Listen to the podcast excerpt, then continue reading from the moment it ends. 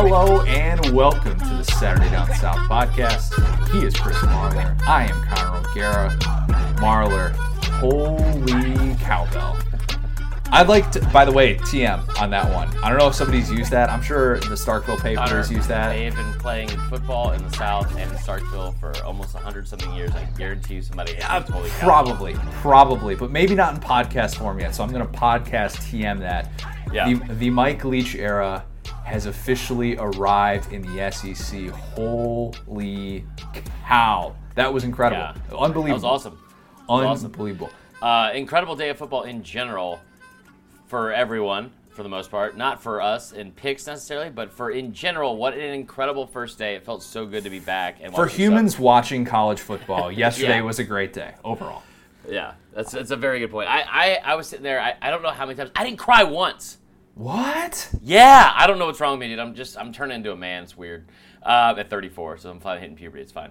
Um, but I I was so fired up, and there was like there were times, and, and we'll get into all this stuff, but like it was so funny because I could tell I was so starved for football because it's almost October. It's almost October. We should have been doing this for a month by now, and like and just the way this whole year has been, and I I was like jumping up and down. Like stamping my feet, like doing this whole dance, and I looked at Allie. I was like, "This is the best day of my life," and she's like, "It is six minutes into the first quarter of Auburn, Kentucky. Like, what are you talking about? And so it was. I was very excited. I was doing too much. Got to pace yourself. It's a long, long season, but wow, what a week one it was. We're going to recap all of the SEC action, a little bit of what happened, the bizarre stuff that happened in the, the Big 12 as well. Just an incredible opening week it was for the SEC. And uh, you know what? I, I'm going to come out and say it. We're, we're going to get ahead of this. Our picks were awful. I took a goose egg against the spread. I was 0 6 and 1 against the spread. 5 and 2 straight up, but that's not what makes people money. And this was like the perfect reason for like why I don't gamble because there were Yeah. roughly 4 games that were so close to going the other way that like, you know, the Florida game, even the Bama game with the muff punt at the end, and then like where Tennessee game as well, where it, it eas- I easily could have ended up having like a four and three weekend, and instead, like this is this is why I don't gamble. But at the same time, we are just talking about this before we came on. It's actually kind of good that so many of the things that you know we didn't necessarily see coming happen because for the last nine months in what's been the longest offseason ever in college football history, yesterday was like, holy crap! Well, this this Yeah. is just different than what I thought it was going to be. It was. It was totally different. It was awesome in so many ways, and it was fun because it was like, man, 2020 is not effing stopping for anyone. Like, No, I mean, not. like Arkansas, Vandy, like all that stuff. Thank God. Just shout out Vandy. I'll never make fun of you again because because Connor went 06 and one. I went one five and one. There we go. And, and and so here's the thing. And I said this last year. Remember last year how my SEC picks were like average at best. I think. I think I might, might have been right at 500 or something like that at the end of the yeah. year. But out of the SEC, I was awesome. I was like, so so last week I go nine and three. This week I go one five and one. And I, I'll be honest, guys. Like I, I don't see it changing. Like right now, like I, I'm in a very fragile state, and hopefully it will change. Fade us. But it's like I say, yeah, fade us, and that's fine. Like wh- what we're gonna start doing to make you money is just going with my instincts, which I've said jokingly, but also not jokingly forever, are never right. They're never right. And so yesterday was I tell you what, on Wednesday night, I got some info from Bama, and I hammered, hammered. Like, luckily, I didn't have enough money in my account after what I put on the like not like my bank account, but like my betting account, like with like with Bama because I hammered Bama 27 and a half, Bama 17 in the first half, and Bama minus seven in the first quarter. If those first two didn't hit, we'd be taking up a collection plate right now because it was not good. I, dude, like, you do want to talk about getting like, and then chasing stuff. And this is you're so lucky you don't gamble because I was just like, oh, dude, Georgia's down seven nothing or seven two. There's no way they don't win the first half. I'm gonna live bet the blank out of this. They did mm. not. They were losing at half. It was a, it was a tough day all in all for gambling, but it was a fun day for college football. it was awesome just to be able to consume all of it. So many new storylines, storylines that we've been kind of hinting at throughout the Yeah. offseason that really came to fruition as well. Before we recap all of the action in the SEC, Marler yesterday for lunch, just because the season started, doesn't mean that I was going to stray from my little routine. Yeah. Have some chicken, have a little Texas Pete, make myself a nice little sandwich. Halftime of the noon games, it was great. That's the Yeah. only way I think I can actually function in what's been just this bizarre 2020 is if I have my Texas Pete in the middle of the day. I'll tell you what, I had two meals yesterday, and they were both Dallas and Texas Pete. One was crow, and I had that for dinner. Mm, yeah. And it was and it was a lot. It was a lot. I was very full afterwards. Ditto. The other, a little uh, little peel behind the onion. I, I took a page out of Connor's book here, Ooh. which is probably why I did so bad on my picks because water finds its level. Mm, idiot. Yeah. Um, but yesterday we went to the store and went down to Publix uh, during game day. Everyone's in their little game day attire. We had to go get some Texas Pete because I, I thought we were out. We weren't. That was a whole other thing again. When are Um, you ever out? You're I'm not. I'm out. just stockpiling, and she's not even caught it, catching on to it yet. So here's the deal. I got a 12 pack of Hawaiian rolls, a Mm. rotisserie chicken, Let's go. and, and and a new bottle of Texas Pete wing sauce. And I was just, I mean, in heaven. That that was lunch and dinner. It was fantastic. Um, but regardless of what your lunch and dinner is, just make sure it is accompanied by Texas Pete. Okay, so again, I, I rave about Texas Pete every week. Texas Pete wing sauce is just, I mean, like, I don't want to say it's quickly becoming my favorite because it, it just already is. I talk about it every week. Um, make sure you try both. Make sure you're using the hashtag sauce like you mean it, and send us pictures of these uh, of these tailgates and home gates and all those good things. You know, we, we put out a series last week going over some of the traditions in the southeast, and tailgating is definitely a part of that. So let's make home gating a part of that as well. I hate that saying "go big or go home." Okay, it's like, what? I mean, were you born in a Ron Jon surf shop? No. Full Stop saying it. is the If you 2020 go- version. Yeah, exactly. That's a good point. So just listen, go big while going home, okay? Go big at home and just make your tailgate legendary and make sure you do it with Texas Pete. Uh, and again, send us pictures of what you guys got going with the hashtag sauce like you mean it. Now, let's get into these games, okay? And I, I, before we start, I want I, this is we joke around a lot on this podcast, and I know I went one five and one yesterday in my against the spread picks. Only four and three straight up. Only four and three, Connor. Um, but here's what I want to say, Uh, and I know a lot of you are, are hating on. I got a lot of hate on social media, especially Mississippi State fans. Didn't know there were that many uh, Mississippi State fans in, in the world. It was awesome to hear from you guys. You guys were right. I was wrong. But when you're when you're feeling down, and I know uh, somebody said yesterday, you can't call me Uncle Chris anymore. I gotta be Cousin Chris. I think said I was third cousin Connor twice removed.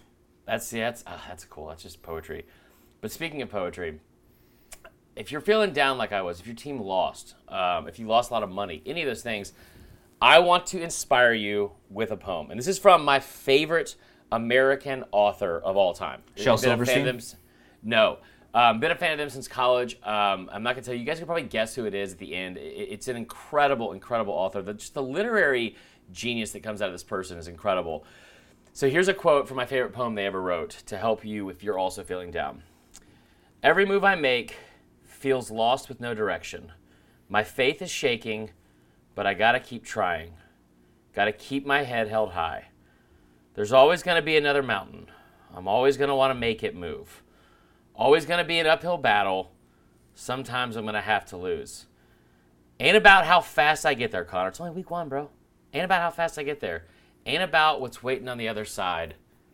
It's the climb. And that was from William Faulkner.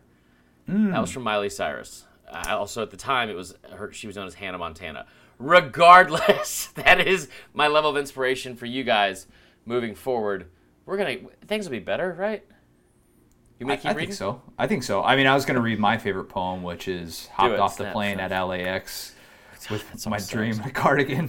No, we won't. we won't go down the road of Miley lyrics, but yes, Yep. you're right. It is the climb, and it is only week one.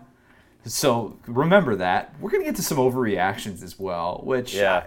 so some might be overreactions now, but they might not be in a couple weeks. But and and our new segment.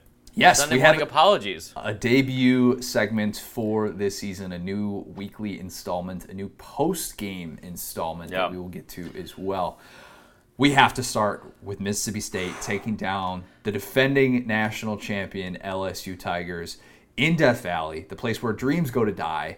Instead, one began, and it began with Mike Oh, Leach's nice. offense. Yeah, you like that. You like that. I didn't even have that written down. Mike Leach's SEC debut was the stuff of legend. I mean, quite Yeah. frankly, like I know we we tend to like we want to try and put this stuff like we, we want to have all these knee jerk reactions, but no human being had ever thrown for 600 yards in the SEC. Ever. And KJ Costello did just that in his SEC debut. And it's funny because he actually said beforehand, apparently he told Gary Danielson, yeah, I think I'm going to have to throw about 600 yards to win this game. And ends up throwing 623. And Mississippi State pulls off a, a stunner that I, I, I quite frankly still don't think I've been able to find all the right words for because Yeah. we had this this skepticism about Leach and how his offense would translate in the SEC. I kept saying, you know, I wonder about the protection. If they're going to be able to get that protection up front to be able to uh, to be able to, to run all the passing plays that they really want to. And what you kind of came to realize is that, well, LSU actually, you know, did I thought an okay job of that. I think they sacked him four or five times and you know forced a couple of fumbles. They forced turnovers. I mean, Jacoby Stevens felt like he was everywhere, and it didn't matter. And you saw this display of this offense that was just like, holy crap! Because Yeah. with the exception of KJ Costello, because I realize that's a big part of this. I, I hyped this Joe Moorhead offense, you know, the last two years. And this was an offense that last year, with most of the same players, Yeah. again, not KJ Costello, was 109th in the country in passing. 109th in the country in Why passing. And what they did yesterday was just unbelievable. The separation that they were getting was was it was something that like you expected water to find its level maybe in the second half or maybe when KJ Yeah. Costello has those two turnovers when MSU is up 10 and all of a sudden it looks like he's about to have a third turnover and it's Yeah. kind of like the Brady Tuck rule and you're like all right LSU's going to take care of this LSU's going to win a game that's much closer than we thought oh well Mike Mike Leach's air raid offense is really fun but like, that didn't happen and instead KJ Costello just hung tough and kept Yeah. throwing and throwing and connected with Osiris Mitchell, and you're like, oh my gosh, this is this this happened. This just happened, and Yeah. I, I, I'm I'm just amazed. I'm absolutely amazed at how quickly Mike Leach did that with this personnel. Yeah. So one, you know, we'll do we'll do the apologies later, but hats off to Mississippi State. Hats off to Mike just Leach, amazing. Kylan Hill, everyone that that I personally doubted. I, I know I said at one point I was like, you know, I, I think Mike Leach is going to jump up and get somebody at some point. Did not think it was going to be week one. Did not think it was going to be this game. I, I I'm the one that said it was going to be a you know. Uh, who did I say flex game? It doesn't even matter. I said Steve Ensminger flex game. yeah, yeah. Um, Coach O, and, and I thought he'd come out and, and prove a point. And you can say whatever you want about Derek Stingley not playing, all that kind of stuff. Um, and and I don't want to, you, you know, the scariest thing for LSU fans during all this to watch this game is, you know, I, I turned it on and it was three nothing in the first quarter, but you got this feeling that was like, you remember how last year when LSU would come out and and they had this punch you in the mouth, like not like physicality necessarily, but like outside of Clyde, but this like punch you in the mouth, like we are coming at you over and over and over again, and it, it almost felt like you're out of breath. Like It'd be like this. Three like- plays and like 30 yards apiece, Right. and then they'd score, and you'd be like, uh, Right. well, oh, okay, well, there's just and no now you're playing from that. behind and you're Yeah. constantly playing catch up and it was just there was there was so many times last year where LSU got ahead and stayed ahead they did it against Bama and they did it against really good teams all year this is what that felt like and I know LSU had to lead twice in this game but it was like it never felt like they were going to You're like, right. the, the ignorance of of our arrogance to be honest like not like you and I necessarily but just people that thought like well this is LSU they're defending national champs they've recruited this level they're going to come back and win the ignorance of that is why we kept thinking like LSU's gonna win this game. Mississippi State came out there, and, and you could say whatever you want about the, fly, high flying offense and the air raid and all that kind of stuff. 600 yards, gimmicky. You can say that if you want, and you and you will be wrong because Mississippi State came out yesterday and they were more physical than LSU. Yeah, a that's true. Mike Leach true. team was more physical than an Ed Orgeron team, and it was it was interesting to see because, I mean, it was it was awesome to see because because it was you know I, I felt like the whole time I was watching it, I hated it for like my LSU guys. You know, Sean Larkin, Nick Hallaby, Mickey Sheremy. Not really Nick Hallaby as much because he deserved it. Um, There were like three like- times I thought I saw Nick Hallaby in the crowd, and I realized, oh, no, that's not him. That's not him. um, but no, I- you know, it just like, it, but it, it almost felt like watching this. It was like watching new, new like life being being like what is the past tense of breathe, brothed. sure. um, Brothed. like breathe, breathe, brothed into into the SEC, and, and and I know that's you know like probably embellishing and exaggerating a little bit and so, all that kind of stuff, but at the same time, it was it was really cool to see Mike Leach come in, and I tell you what, you know, you know, I know this is like part of his character and his personality and all that kind of stuff, but watching Mike Leach be like SEC coach esque of of like, and, and I'm I'm trying not to say like a Saban, but they're up ten points in the third quarter, and he's put up 500 yards passing on the former on the defending national champs who you just heard Coach O say this week, the defense is going to be a lot better. Much better. Kept saying Much that throughout better. the offseason. Yeah. And and then you and he's just sitting there, hand on his hip, power stance, just like not pleased. And Yeah. it was it was cool to see them keep coming and keep coming and keep coming. Some of these new guys, God, I could not have been more wrong about Kylan Hill in this offense. It was awesome to see Kylan Hill. Yep. Maybe my favorite thing of the day when he flexed on those six year olds in the end zone. That I was going to get to that later. I was going to get to that later. But anyway, yeah, it was it was an incredible win.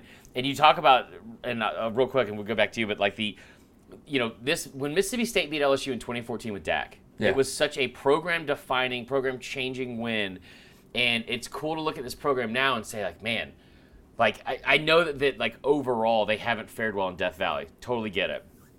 But now you look at the last four years, they're 500 against LSU in Death Valley. They've beaten them twice.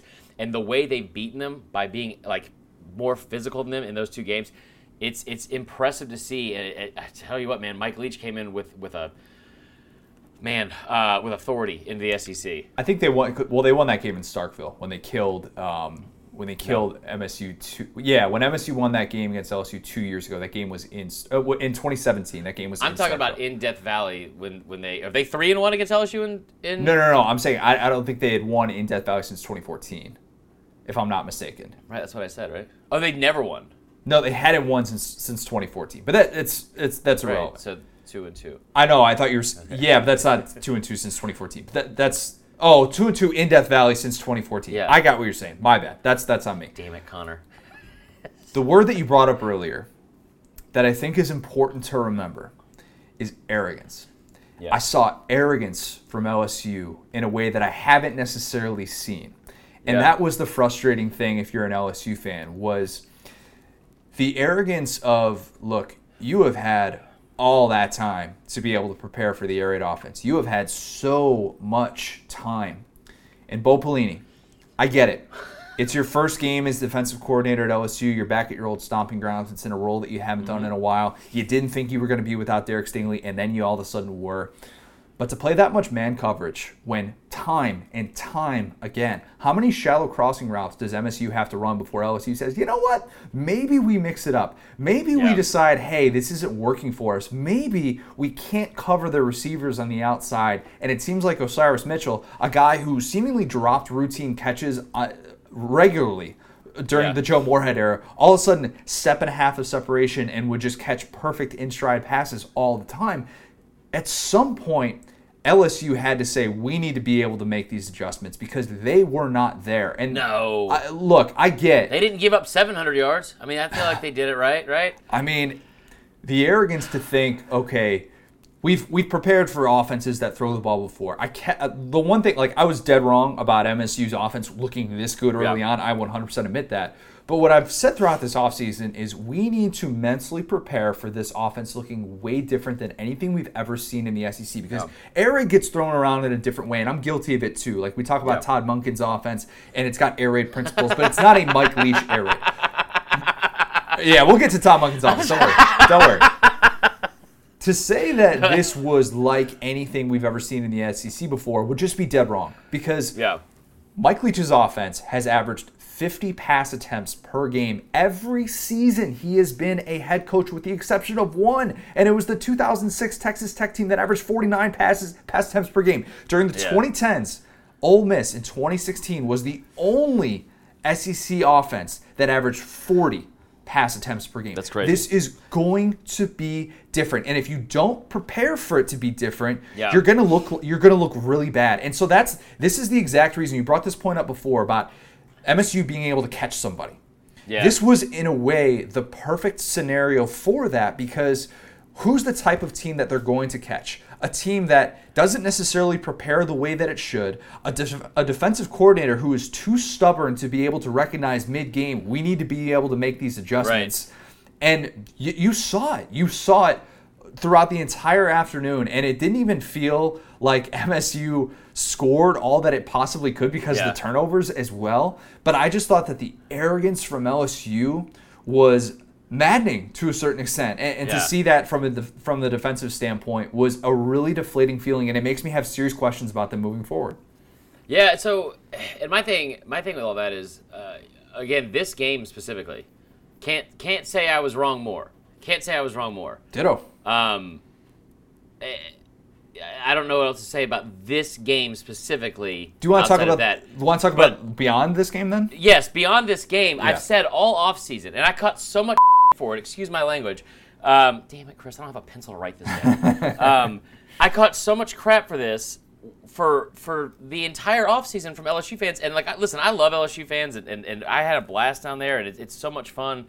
All that good stuff, and, and some like you know people like Mickey and Nick and, and Sean, like those are guys like that. Like I, I feel like I'm like legitimately friends with for a, a really long time, and I understand that we are fans of this game, and we are going to blindly defend our team. And, and a lot of times, our fandom can take over the logical part of our brain and think that this is going to happen. But I don't know how many effing times I said this offseason when you lose a generational quarterback, when you lose a generational offensive coordinator, and anybody that told me Steve Ensminger, including you, was the Yeah. one calling the No, you're plays. right, you're right. Like I, I said it over and over and over. We've seen this over and over and over from this LSU team. And I know that they've changed. I know that the offense is different. I know that I don't think LSU is going back to the same boring old Les Miles offense by any means. But I have watched Steve Ensminger be the offensive coordinator at LSU on his own before. And, and that's not necessarily even. I love Steve Ensminger. A great dude. Had a blast meeting when we were in Baton Rouge last year. Uh, Like, I think he's a, think he's a good coordinator. You can't tell me that Steve Ensminger was the brains behind last season's offense when they brought in someone new like Joe Brady as the passing game coordinator, and then you go from the doldrums and the and the basement of the SEC in passing stats to literally the best passing offense in college football history, possibly. I didn't think the passing game was necessarily like the the total problem. I thought Myles Brennan had moments where it looked like he just wasn't ready, and it, the, the the things that Joe Burrow can do with extending plays and stuff, Myles Yeah, Brennan I'm- isn't on that level yet, and that's that's partially like on, on yet, he's not going to be on that level. Uh, no, no, no. He's he's not going to be on that level. You're 100 percent right. I didn't think that that Ensminger's game that he called was necessarily Yeah. like the direct reason that they lost, but at the same time, you're right in that like it, it did feel like okay there were moments where if you had like a joe brady type system or you know Right. joe brady at, at the controls that that that that could have overcome some of those issues that they're having when it just felt like they were they were lagging offensively and this year's identity is just like it's not established at, at, at all yet I've and- got so much more to say still. I, like, it- like, I, it- like I, I'm not even close to being done with these guys. Because it's like I heard all offseason from LSU fans about how it's we reload, we have we've recruited a high enough level, we're going to do this. Next man up, and I tell you what, I I thought it was it was comical yesterday to watch this happen because it was one of the few things that I've said this offseason that was right. Because listen, man, like LSU. I'm not doubting Coach O's like longevity at LSU. I'm not doubting him being able to be the long-term solution and have them competing for championships year in year out. But this season, this season when you lose a Heisman winner, both coordinators or one and a half coordinators, 14 players the NFL draft, that's hard to replace. I don't understand why all offseason it was so difficult for people to be like, yeah, yeah, you're right. Uh, 14 players the NFL draft, uh, an SEC record, having the Heisman Trophy winner, number overall, number one overall pick, both coordinators, all that's gone. And then, oh, by the way, you come back. You lose Ja'Marr Chase, the Biletnikoff winner. You lose Tyler Shelvin, a, a guy that was going to be a preseason All SEC. And then in this game, you lose Derek Stingley. That the Stingley thing aside, every other part you lost, like let's take a step back and realize like that is in the hard. same way that Mike Leach is going to Mike Leach is going to do what he did to LSU to a lot of teams in the SEC. I, I, like thoughts and prayers, Vandy.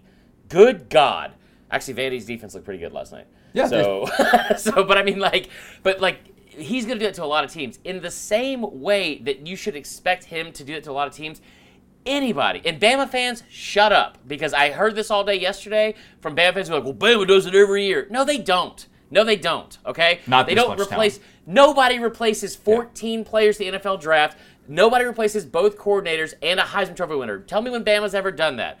I'll wait. Thank you guys. Like it just sit down and just take a beat. But I mean, this is something we should have expected. And guys, it's gonna be possibly a rebuilding a rebuilding year. They could still go seven and three. They could go five and five. I don't know. They could go eight and two, nine and one, whatever. But what we saw yesterday should have at least been expected somewhat. And I, and this is what I always preach about teams in the SEC that blows my mind: having reasonable expectations. That's one all. last one last thought. Go ahead.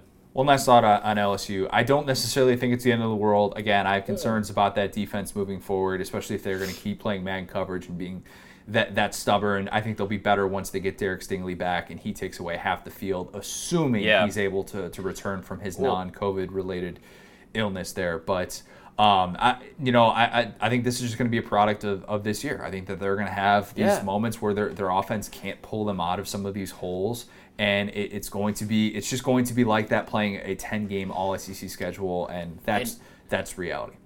And I do want to say too, you had in the notes here, and I, I thought this is indicative of, of what we kind of thought LSU was going to do, and how surprised we we were at Mississippi State, and we shouldn't be because, like, again, hats off, they deserve all the credit in the world. Yep. Sacked Costello seven times. Yeah. They didn't. Mississippi State had seven sacks. This Mississippi State defense sacked Myles Brennan seven times. Yeah, I they wrote didn't that down have. wrong. That's what I mean, but you know what I'm saying. Like I thought the same thing. I was like, oh my god, like like because they were in the backfield a lot. It seemed like They were. and Costello just made the made the right play, made, made the right check. That wasn't like a shot at you by any means, but like Mississippi State having seven. Ta- like I remember looking at the box score, like here, looking at like and looking at Allen. I go, they flat out beat LSU. Yeah. Like I mean, like they they physically beat them. I do want to say, God, Kylan Hill just continues to be one of my favorite players in SC history. My brother just texted me. He's like, "Is Kylan Hill going to be the 2020 version of Clyde Edwards-Helaire?" Because Oh. yeah, I like they how were you look LSU. watch because you have the Apple Watch. I know, it's- it's pretty sweet. just texted me. Yeah. Uh, no, it's it, it, it. There were definitely moments when it kind of felt like that, and you saw the full route tree, and that was Yeah. really cool to see. Someone that's embraced that role and is understanding what it means to be a modern back. I'll tell you what, man. I, I said I didn't think that year one of Mike Leach that MSU was going to go over 500 in this All SEC Yeah. schedule because that's something that MSU has done once in the 21st century, but. That, that, that looks like a team that was more than capable of doing it. In 2014, of course, was the only time that they've done it in the 21st century, and uh, fittingly enough, also Yeah. when they beat when they beat LSU in Death Valley with. National So, champs. Yes, very very interesting Week One game. We have a lot of other games to get to though. Yeah, let's to George. Georgia against Arkansas. Okay, Georgia fans, I understand. Look, dogs covered. Um, there there are some who are going to look at that box score. They're going to say, ah, yeah, that game kind of, in a way, in a way. That game kind of went exactly how they how we thought it would go. Treylon Burks, Who- by the who way, says that? Treylon Burks, the first touchdown of the game. Yeah, hadn't had a career touchdown. That was like the one thing I nailed over the weekend, and Vandy scoring first. Although I said Vandy would score a touchdown, but the game unfolding the way that it did was very telling.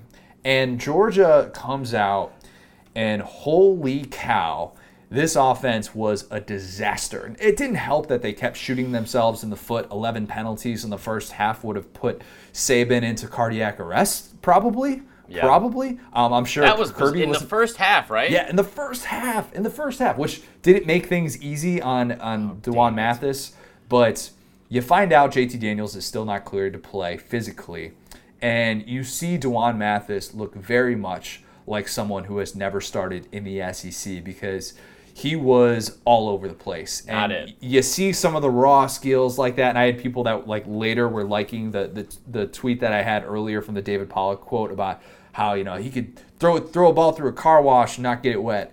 I, like I, he's still got a big arm. Don't get me wrong, but You know why I wouldn't get wet, Connor? Because he would throw it outside of the damn car wash. It wouldn't have been what? remotely accurate. walked right into that one. Yeah. 15 minutes, uh, well, 20 minutes, I guess, into that game, Kirby Smart made the decision to put in Stetson Bennett the fourth, the mailman, Woo! which I think he's the lawyer. Let's call him the lawyer. Our favorite DUI lawyer, Stetson Bennett the fourth. I, I posted it yesterday, good. and I was I was so worried that people are gonna be like, "This is not funny." And um, and DUIs they are not. Serious, it. It was- man. It was good.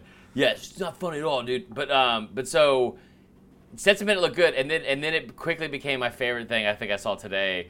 Somebody was like, "Dude, we should have seen this coming." Mel Tucker predicted it years ago, and it was like because in practice When he was the- a walk-on? Bowl, he was like, "Dude, Stetson Bennett's a beast." I'm like, "Okay."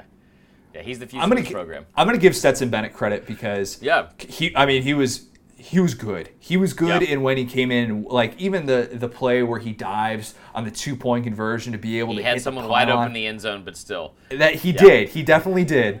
But the fact that he was still willing to lay it all on the line, he was exactly what Georgia needed in that moment because Yeah. They, I don't know if they win that game with Mathis. Barry Odom's defense, give them credit. I've said throughout this Yeah. offseason, you know what, Sam Pittman, I don't know if this whole thing is going to work yet, but his hires Right. Mm-hmm. have looked really good. And Barry Odom was one of the best hires in the country. That defense for Arkansas was ready to go. And I don't know that D'Wan Mathis expected them to be in position like they were throughout the day, where it just seemed like they were one step ahead of him. And that's a credit to somebody who has done this for a very long time and is somebody who's very, very Yeah. good at it. But, you know, it's interesting with Georgia because the defense takes over. The defense still looks really good. Richard Yeah. LeCounte, couple interceptions, four interceptions in his last two games. That guy's a You're monster. Eric Stokes, first career interception. It's a pick six. Picks off Felipe Franks. Kind of like your typical. It was your typical Felipe day. There are- Yeah, there- Felipe like, Felipe. yeah, you know, Georgia bottles Yeah. up Rakeem Boyd, kind of like a lot of the things that we expected to happen to a certain extent. But what's interesting now is this quarterback situation actually looks more clear now than it did a Yeah. week ago because I think you look at that and while I think that Stetson Bennett deserves credit for what he did, you still would look at this situation now and say JT Daniels cannot be cleared soon enough because that team needs him badly. Badly. Yeah, I think so. Um, Stetson Bennett, the for the the thing that looked the the biggest difference to me in when he came in versus when D'Wan Matheson, because let's make let's not mince words here. D'Wan Mathis, four star, 6'6", 250. You heard Mike Griffith say the same thing. You know, can throw it 75, 80 yards. Like physically, this kid has all the tools. Maybe now we understand why he hasn't been higher in the depth chart before this this season because He had he had emergency the, brain surgery last year, kind of yeah, that's that. also a very good point. But I'm saying like he, he has all the, the tools physically, all of them, Mm-hmm. right? Like I mean, like the kid is like on on paper, like he, I mean he he looked incredible. Like it- it- some of the throws I saw preseason, all those things. But the confidence and the, the ability to really not overthink it, I Yeah, felt like with Stetson. Bennett the fourth coming in and just kind of being more like like D'Wan kind of he, he came in beforehand. You could he was tell he was hyped up and, and he was ready to go and, and it was you know, it was his first start and like you said like yeah coming off brain surgery like less than less than two years ago or a year ago it's like Last year, yeah. this yeah this kid like I mean what an incredible journey. And then to, to be counted out constantly with with JT Daniels and with Jamie Newman. We'll get to the Jamie Newman thing in a second. But like Stetson Bennett the fourth just kind of seemed more sure of himself and within himself Yeah. when he came into the game. And and I think that's what at that time what Georgia needed. There was you know, as much as I wanted to to think like, are we about to have an upset here? There was never a chance. You have it here in the notes. It's perfect. That group wasn't going to struggle with Felipe Franks for 60 minutes. It wasn't. It, it just wasn't. That defense was going to be able to capitalize on mistakes, and then Yeah. sure enough, that's what happened. And, and this team, I I don't remember if I said it about Georgia, if I said it about somebody else, but I think I said it about Georgia. Having having like looking at this team, it's I think I said it about Georgia, so maybe I was right about this. But like it, it's going to look a lot like those early years of Saban, when it's like it, they kind of struggle early. The offense is trying to find itself, and then you look up at the end of the game, and they've won by four touchdowns. Now. Am I pissed that they won by four touchdowns and covered the damn spread by a half I can't believe point? they yes, covered, I'm man. I can't believe they covered. because it was seven to five at the half. But like, regardless, I, I thought it was I thought it was a incredible job. This is what like it was funny. I, I thought we would we would see less arguing from Florida and Georgia fans about like knowing which team was better. Like I thought Yesterday was like, perfect damn. for that. Perfect for that. It was unreal. So I'm like, I'm looking at it. It's like, like Kyle Trask goes the f off, and I'm like, oh, Georgia fans got to be shaking their boots. And then it becomes like, your defense is terrible, and then Georgia is sitting here doing the exact opposite because that defense. I tell you what, I, I I think in the beginning of the season at least, this is what we can come to expect from Georgia, and and that is maybe some ugly wins, maybe especially on the offense side of the ball. And, and if this was James Coley's offense, Zamir White would have had 150 yards. He would have had 150 yards rushing. Yeah, like it, it just it seemed like it was like one of those. Well, maybe not 150. Connor. I was gonna like, say that's like, ambitious to say that he doubles rushing yards with James Cole. But I'm just I'm plays. just saying like I think he has more than 13 carries for 71 yards. Um, I, I- I will say that that I think this defense. This is what I've been saying all offseason. I was shocked that Arkansas had 280 yards. 91 of that though was on the first drive of the game. Right, right. And you you saw a defense that really put the clamps down. And what is the mark of a really really good football team? Uh, One of them, in my opinion, and this is a seamless transition before we go on to the next game. halftime adjustments. Yeah, What do yeah. really good coaches do? And that is make halftime Mm-hmm. adjustments. And, and I saw somebody joked about it on Twitter. It's like whatever Kirby said to them boys at, at halftime needs to go up in a plaque on the Butts-Mehre building. It- like what what Georgia was able to do seven to five at the half against a really bad Arkansas, not really bad, but a team that's been bad over the past couple years, and kind of be punched in the mouth and shocked. And you're a long way from home, man. You're out in effing Fayetteville. You know what I mean? Like you're nowhere near Athens, so it's it's like what they were able to do in the second half and what that defense was able to do and really put that team on its back was really impressive. I had Candler and Perry texting me. Shout out to our UGA Yeah. buddies. They were texting me during the game, like trying to have me talk talk them off the ledge because Was Perry up there too? Can- Candler was there. I don't think Perry was there. If I'm not mis, I don't think Perry was there. If Perry was Okay. there, I'm, I'm not sure. But He just um, got a new job, by the way. Congrats to him. Oh, congrats to Perry. Yeah. Congrats to Perry. And Georgia covered for him yesterday, so Yeah. doing a little bit well. That guy does well gambling. He definitely does. Yeah, he does. Uh, but yeah, it was uh, it was interesting seeing all of these dynamics for Georgia unfold, but it, in a lot of ways, kind of similar to what we thought we should expect from this team. This offense is still very much a work in Yeah. progress. I am looking forward to the JT Daniels aspect of it. The team that Georgia's going to face next week, Auburn, looked good. Looked good. We Bro, if that under that over under is 13, I'm taking the under. We're gonna have some time to guess the lines later on with that. We were dead wrong on this. We were dead wrong. We have been super high on Kentucky. Yeah. We both picked Kentucky to win this game outright. Double digits. oh man! Um, and there was a point. There was a point in this game where it really looks like, okay, this is kind of what we thought. Kentucky, Kentucky early on looked really good. I thought the first the first couple drives that they had Yeah. was the exact Kentucky team that I've been hearing about all off season.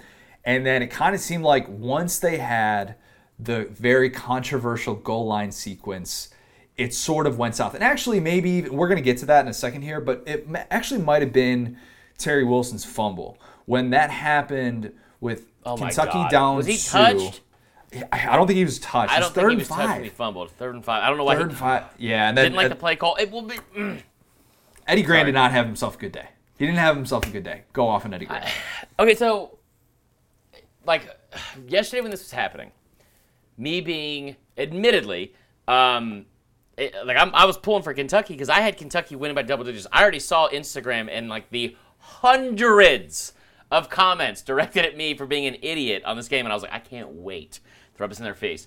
Chris Rodriguez, who I thought I know you said you thought Ooh, you had the most wrong. yards, he he was clearly the worst back in that I don't know why Kavosiey Smoke didn't get more carries. Was- Yeah. There were so many things that went wrong for Kentucky. Um, and and when the, the touchdown that was overturned, I lost it. Had a full on like my dad that I don't talk to meltdown. And I don't care how that sounds. I was like, every year, every year they, they have some kind of some kind of absolute effing miracle. And I was pissed and and going into the half, Kentucky was the better team, I thought, in the first half. I thought Bo they were Nix was too. Bo Yeah. Nix. He was 7 of 14 for like 112 yards, something like that. Most of that going to Seth Williams. Yep. They, they did not look like they were that great. Halftime adjustments. Halftime adjustments. Bo Kevin Nix Steele. came out and lit the damn world on fire in the second half.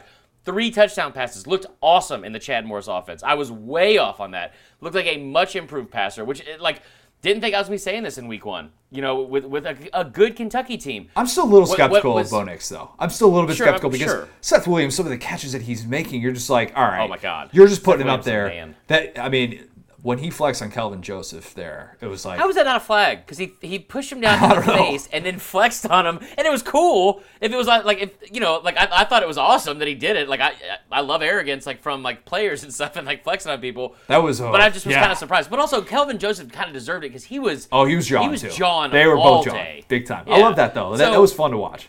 Yeah, it was fun to watch. I, I will say that that touchdown that they they didn't call was one of the most horrifically bad calls that I have seen missed. Absolutely terrible. That's right up there with the Devin White targeting penalty. That was unbelievably bad. It might even be worse. It, might- it might. The whole thing is your body has to have touched the front part of the white line of the end zone, right? His his right foot was over the line, like the outside of his right foot. He was turned, entire right? Like he's like was. leaning in. And, it, and then and, and that was the furthest I think from like he wasn't over the line. Like he had the ball in his right hand. He's leaned over the entire thing, and they're like, and the, the play stands. When Tom Hart said touchdown Yeah. Kentucky, I jumped up and I was like, boom, because again, had them winning by double digits, needed that those points. To watch Gus Malzahn get pissed or fake pissed, I can't believe they called that targeting penalty, and then have have people say afterwards like, like I had people on Facebook, and I think they were kidding because Auburn, their fans are funny and and like they're good on social media. Like you don't see a lot of Auburn fans like legitimately talking trash, like like in a rude way. Like they're just classier than that. Um, but like people saying like his knee was down. Like no, his, if his knee was down, They would've spotted it, been. yeah. They would have spotted the two yard line. His knee wasn't down. They They- they, the spotted it inside the line. one yard line. Yeah. But the bottom line from all that is the fact that when you look at that play, Kentucky was not able to recover from that. And, Yeah. and say what you will about how unfair it was and it was a bad call because it was a bad call and all that kind of stuff. That's not what dictated that. That's not what should have dictated that entire game. And good football teams overcome adversity. And Auburn was able to come in. Now again, I thought it was a horse blank call. I'll say because I said on Twitter it was a call. But like at the same time, they they they having the targeting penalty called back on the pick. It was a makeup call. Yes, agreed. It was a makeup call, no um, doubt. It was it was the right call, quote unquote. But at the same time, it was it was yeah, like like Gus said, even said, he's like, I hope it was a common sense foul. It wasn't. It wasn't. It was a bad call. So you go to the second half, and then you start to see. I hate to say it like this, but Kentucky kind of become Kentucky and, and be Yeah, what, you're what right. people like why people didn't take them seriously going into this game because and they fell into that and, and there was several moments where it happened where we talk about the third and five on the fumble right before that play right before that play on third and five right in a, in a, in a key situation where you, you got to have it. Third and five they snap the ball as auburn jumps off sides. Automatic first down. Mark stoops had called a timeout. Yeah. terrible timing tough break. I hate to say it, you guys know we love mark stoops. The fake punt. I don't know who's at fault for that if that was a read.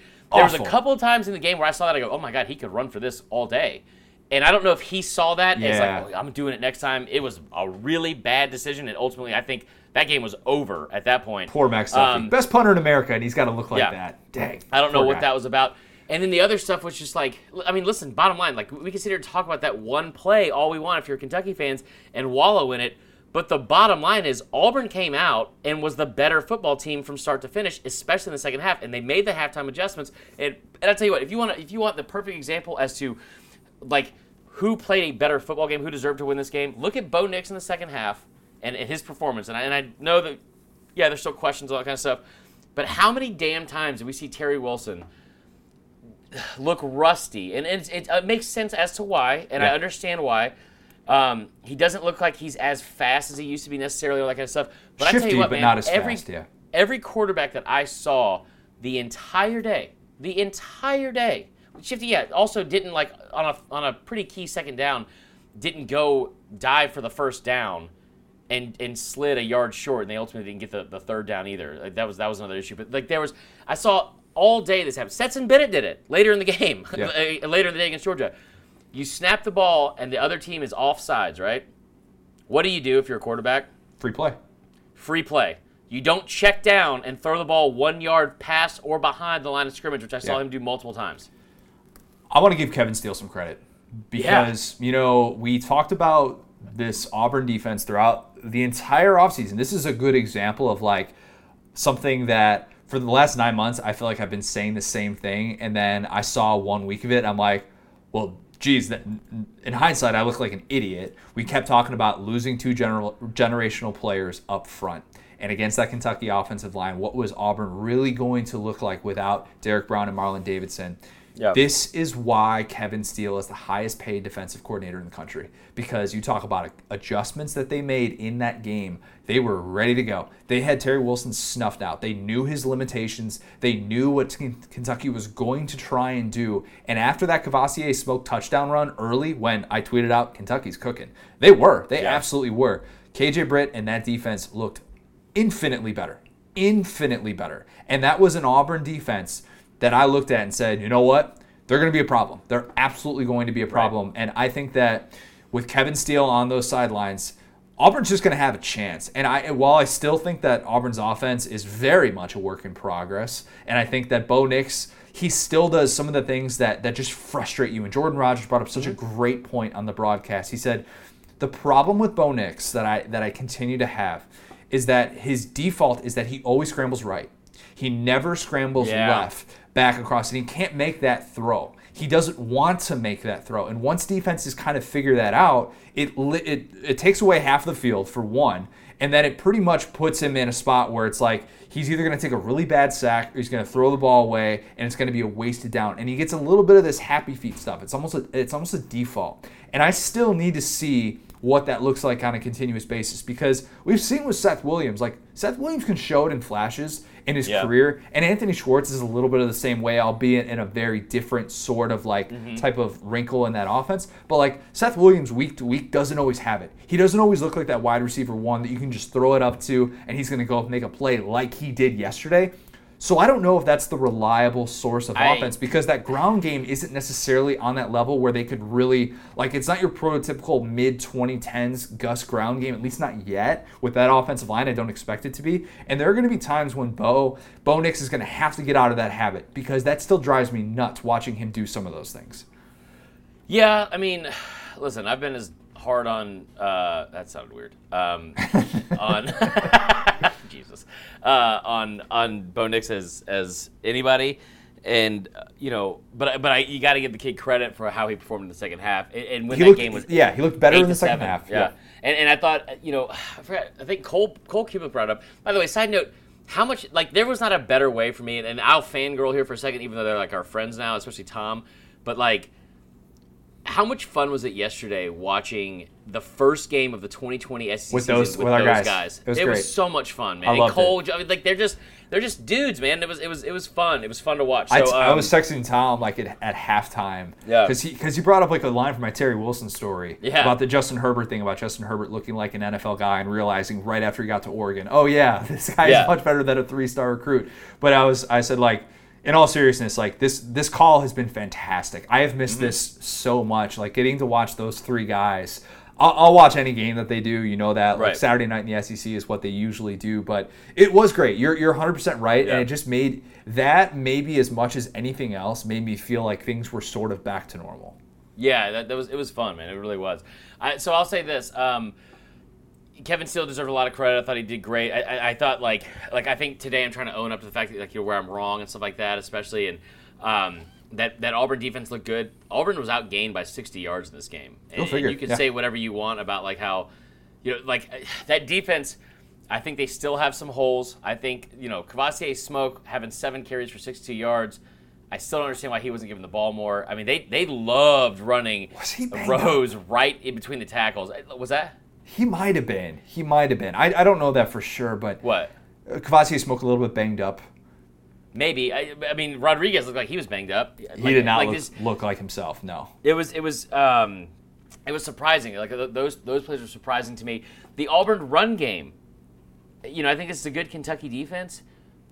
Bo Nix is your leading rusher with five carries for 34 yards. Not that, great. That is great. is different. So I think you know the Chad Morris offense. They, they put up a stat at one point. It was like how much Bo or how much Gus Malzahn runs like you know percentage of his plays that are running plays versus passing plays, and they showed Chad Morris's, and it's it's vastly different. Um, It's very and- and- different, yeah. it's very different. So I think it'll be interesting to see how that goes. At the same time, I, Cole brought this up. I thought it was great to see Bo Nix dropping back and throwing passes, and, and, and, like The getting straight the ball out drop of his back, hand yeah. quick. Yeah, the straight drop back Without play getting the ball out of his action. hand quick, without like some oopty doo.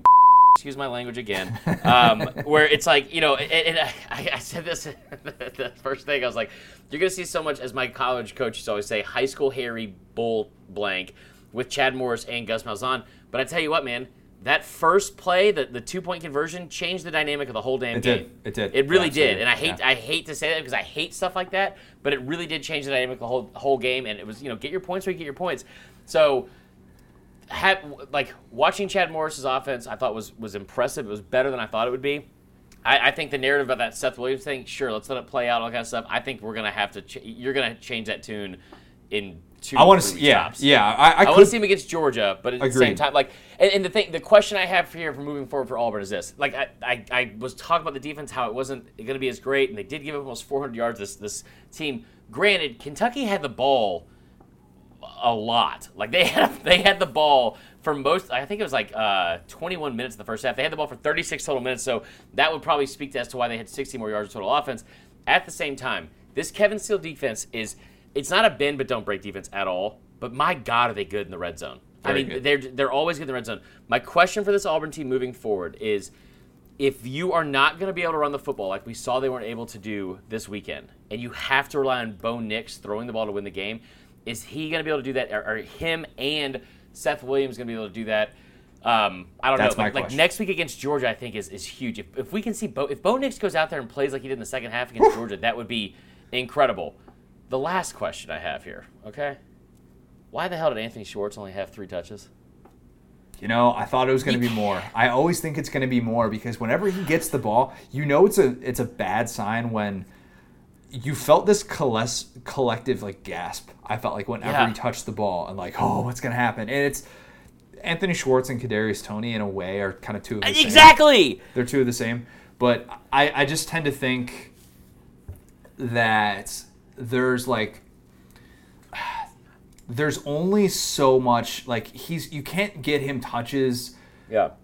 All over the field in the way that you Why? think you maybe can. And, and I realize like just because some of the downfield stuff with him isn't quite the same. It's like a little bit like why why doesn't Demetrius Robertson, if he can outrun everybody, why doesn't he get more touches in the Georgia offense? It's like well because I don't know, but getting- I've, I've never seen Demetrius Robertson like have even remotely close to the same success as Anthony Schwartz does every time he touches the ball. I feel like, and you can't keep saying, "Hey, we got to get this kid eight to ten touches," and then he gets three. It's the I think same he needs Dan Mullen thing. I Yeah, think he like, needs more touches. Yeah. I just wish I wish in the same sense it's like I always bring this reference up and it's it's perfect. Okay, it's perfect because I weighed myself yesterday. But it's like if you're gonna sit here and be like, hey man, I gotta lose some weight. Lose some weight, Chris. If you gotta if you gotta sit here and be like Dan Mullen's like we gotta get Kadarius Toney more touches. If you're if you're Gus Malzahn and he did, we'll get to that later. But like Gus Malzahn keeps saying like we gotta get Anthony Schwartz eight to ten touches. Then get him eight to ten touches. At least get him over five. Why is he at three? So many so many prime numbers. I hate it. The good news for Auburn is that Auburn gets a very nice week one Yep. win ahead of the Georgia game. South Carolina, I've got three words for you. Peter, Peter, Peter. Unreal. Just fire, get away. Fire, fire. Just get away from the Yeah. punt. Such a South Carolina way to not necessarily lose that game, but not It have was. a chance to win that game. Yeah. Um, Tennessee holds on for the four point win in Columbia. Uh, inadvertent touch on a punt with 80 seconds left. We didn't get the final Collin Hill drive, which I, I would have really liked to see because there were some Yeah. moments where I'm like, "Oh, Collin Hill, you know, I, I get it. I, I'm kind of, I'm kind of liking it. The the connection that he and Shi Smith had, it was fun to see." Pruitt said it best after the game. Tennessee played in spurts. I thought Guarantano's key drive with the Josh Palmer touchdown was like, boom, chef's kiss. Yeah. When Guarantano is at his best, that's exactly what he is doing. And at the same time, though, like there were Tennessee's not a complete team. They're, they're not. Tennessee fans would tell you that the running game needs improvement. I I think obviously you would love to have a more confident quarterback there, no doubt about it. And defensively, I didn't think that they were perfect by any stretch. They had some big gashes, specifically too with the the Shi Smith play Yeah. as well. But that's the type of game that Tennessee loses 12 months ago. And Tennessee Yeah. is now sitting there with the longest winning streak in the country at seven games Yeah, which is it. just a, a wild, wild thought. So good for Tennessee for being able to hold on to that win and kind of continue what they did in the latter half of 2019, which was make some of those correct adjustments, maybe get a little bit of magic to a, a ball to bounce your way later on, but. You know, Tennessee is able to survive on the road, and to my surprise, Will Muschamp's pregame pump-up video did not inspire a win. So that was from two years ago. Apparently, I saw Oh, dang that. it. Um, I know. I, I was fired up, but I, you know, this had this was a great SEC football game from start to finish. It was awesome. I, I loved it. It was it was so much fun to watch. Um, I, I had a great time watching this game. Some there's just Will Muschamp. I love the depth. I think he's doing a great job with recruiting, and, and and again, like you know, the South Carolina being realistic about where like your, your program is and all that kind of stuff. I, I know that we see different on this because you're going to think logically about how the money to buy him out, but it's just like, what's the definition of insanity? Doing the same thing over and over again, and expecting, Expecting different, different results. results. It, it, and I just sit here and I watch this team, and I watch this program, and what's what's really changed? You know what I mean? Like what's really changed? And and this is This is the kind of you just said. This is the kind of game that Tennessee loses 12 months ago. Well, I'll tell you what, man. This is the kind of game that South Carolina loses 12 months ago, and 24 months ago, and 18, and nine, and like, Yeah. and this is this is the game. Like, they don't win football games like this. They don't win close after outside of 2017 or whatever it is, and they went like six and one in one score games. Yep. They don't do this, and it, it's so frustrating to watch. And it's got to be. I I got a ton of South Carolina fans. Um, my sister, shout out, my sister got engaged this weekend. Ooh, Um, congrats. Yeah. So, um, but like, you know, sitting there talking about it with like other people, not my sister, but like other people uh, that are South Carolina fans and, and, and Chris Phillips, Bearded Tomato. It's got to be so damn frustrating. It's, Oh, it's yeah. the same thing. Oh, you see the same thing over and over. This was different because they put up 27 points. The offense looked better. But I mean, you got outgained by Tennessee's offense and you had the ball for 10 minutes more. Um, the defense did not look nearly as good as we thought it would. It- they, they had moments where they looked good. But I mean, Jesus Christ, man, you take Shi Smith, who is maybe, what, the eighth best receiver in the SEC East? I mean, not really. He's a good receiver. But I'm saying, like, it, like, he's probably he's probably the eighth best receiver in the SEC, right? They're a Shi Smith injury away from not being able to throw the ball. Exactly. That's and the they already can't run the football. And so it's like, oh my God, what are we doing? And so it it was just uh, Jarrett Guarantano became Jarrett Guarantano in the second half, I think. That was the a, first half. That was very much a vintage JG game. In a the lot of ways. half? In a Yeah. lot of ways, it was. he looked good in the first half. He was like six to seven at one point. I thought Josh Palmer looked good. Josh Palmer looked Yeah. good too. Uh, I- Ty Chandler, so- yeah.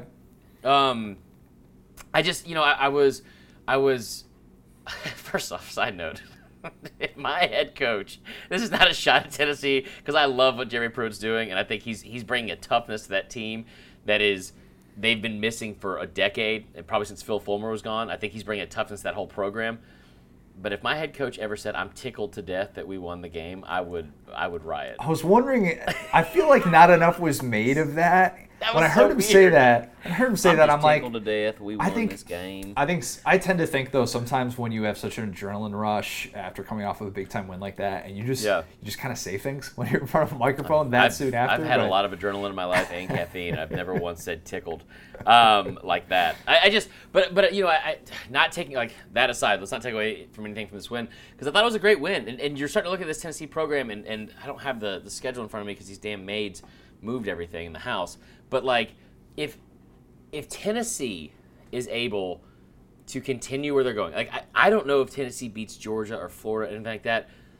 But Tennessee, I'm not saying they're back to Philip Fulmer level stuff at all. Tennessee is back to being a threat in the SEC. I, think that's fair to say. They, they've they've won enough games. I mean, they've won seven straight games. They've won four away from home. They've won six straight in the, in the conference.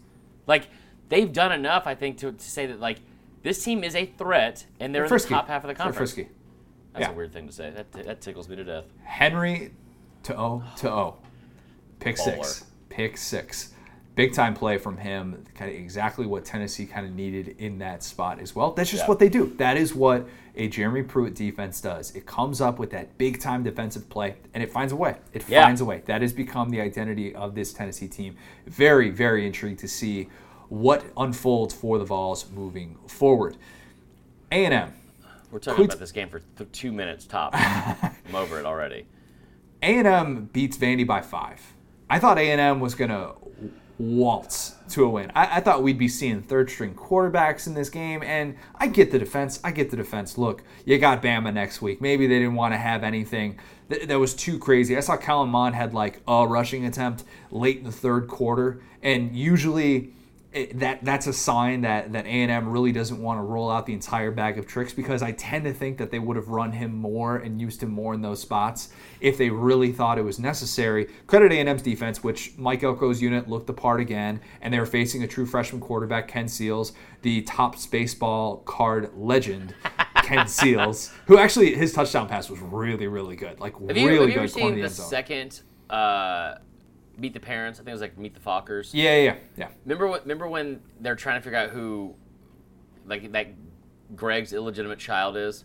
They thought it was his like child because he looks just like him. Yeah, yeah. And then he's like, "No, no, your dad was a minor league baseball player. That minor league baseball player, like that Topps card. That's all I ever see. That's Ken all I ever see when I hear about Ken Seals. Yeah. Um, for A and M though, this was troubling. This was troubling because it confirmed concerns. It confirmed concerns that this offense is just in a very, very tough spot with all of the guys that they have lost to either opt outs, the NFL draft, Yeah. season ending injuries. It was evidence.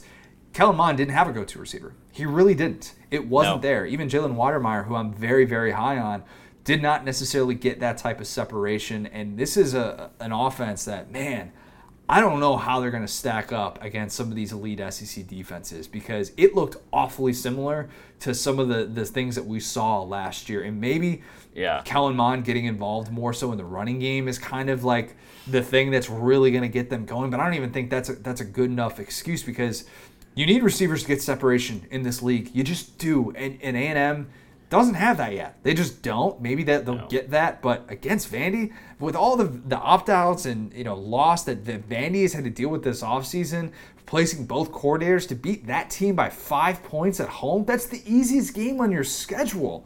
How in the world does that happen? So first off, positives. They gave up 101 total yards in the second half after being up seven to five at the Mike Elko's good at his job. He's very good at his job.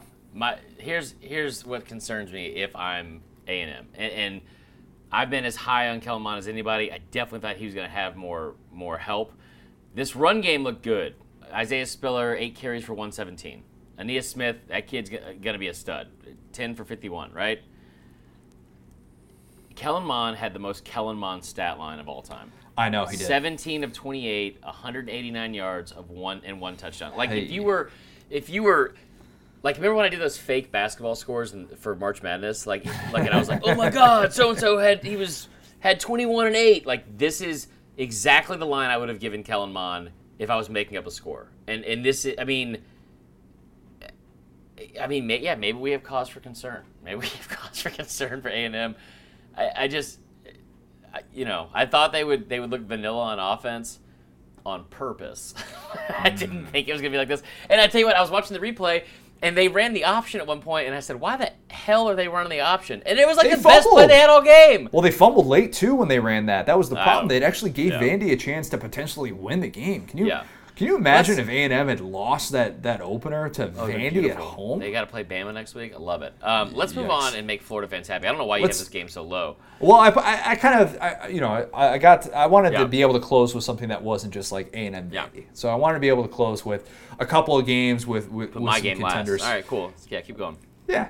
Uh, Florida's offense lighting up Ole Miss. Now, I thought Ole Miss defensively looked very similar to what we've Yeah. been saying throughout this offseason. I think it's going to be the worst defense in the SEC this year. I've said that throughout the offseason. Question the DJ Durkin and Chris Partridge hire a defensive coordinator.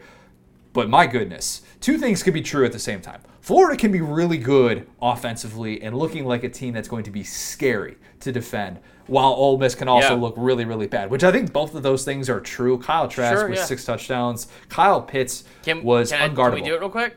Can we? I do mean- Can we try to make this a thing? I, I, I think you've been trying to make this thing for the last year and a half, and I don't know how It's successful. gonna it be can a thing. All right, fire away. Oh man, It's the best song you ever heard in your life. Best song you ever heard in your life. uh, best. Trask. Trask. Trask. All right, Connor. Do we have- Let's keep it going. Do we have to bleep that? I think we might. No, we don't have to bleep that. All right. Trask and TDs. Kyle Trask had six touchdown passes yesterday, Connor. He was he was can't count that high. 71 percent. Um, I, I man. So no wait, seventy. What is five out of seven? What's 240? 280.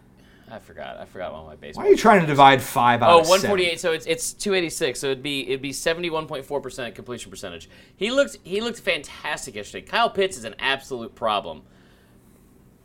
Todd Grantham's defense gave up 613 yards. Yes. So here's here's what I want to get into with uh, with Ole Miss because again, I agree. Like if you're a Florida fan, that's exactly how you were hoping the offense is going to look. Yeah. Kyle Trask, the, the touch, the confidence to stand in Yeah. the pocket, the footwork looks exceptional. The footwork looks better than it Yeah. did last year, and that was maybe the most noticeable thing. Watch the way that Kyle Trask puts touch on a ball compared to somebody like Jarrett Guarantano, and you'll be like, oh, that's way different, way way different.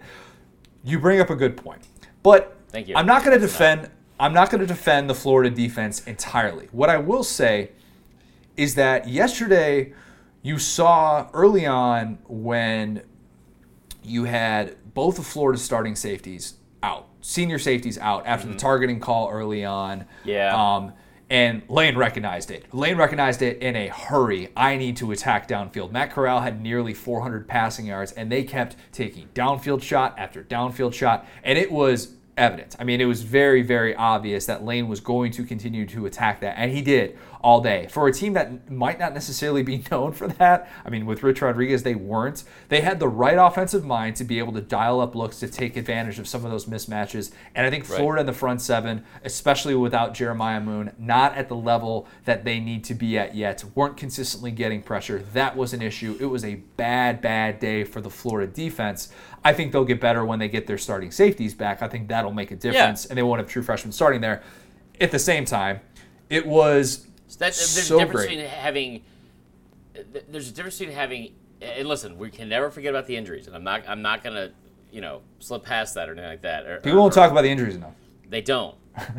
but there's a difference between 613 yards uh, because of injuries, and and and bro, you gave up 613 yards. Yeah. Yep. You know that's that's uh, like and I tell you what you know what you know what scared me for for Florida more than anything, the Jerrion Ealy, Jerry and Ely who looks like a different back than he did last year, and and this is somebody like 5'8", 190 pounds.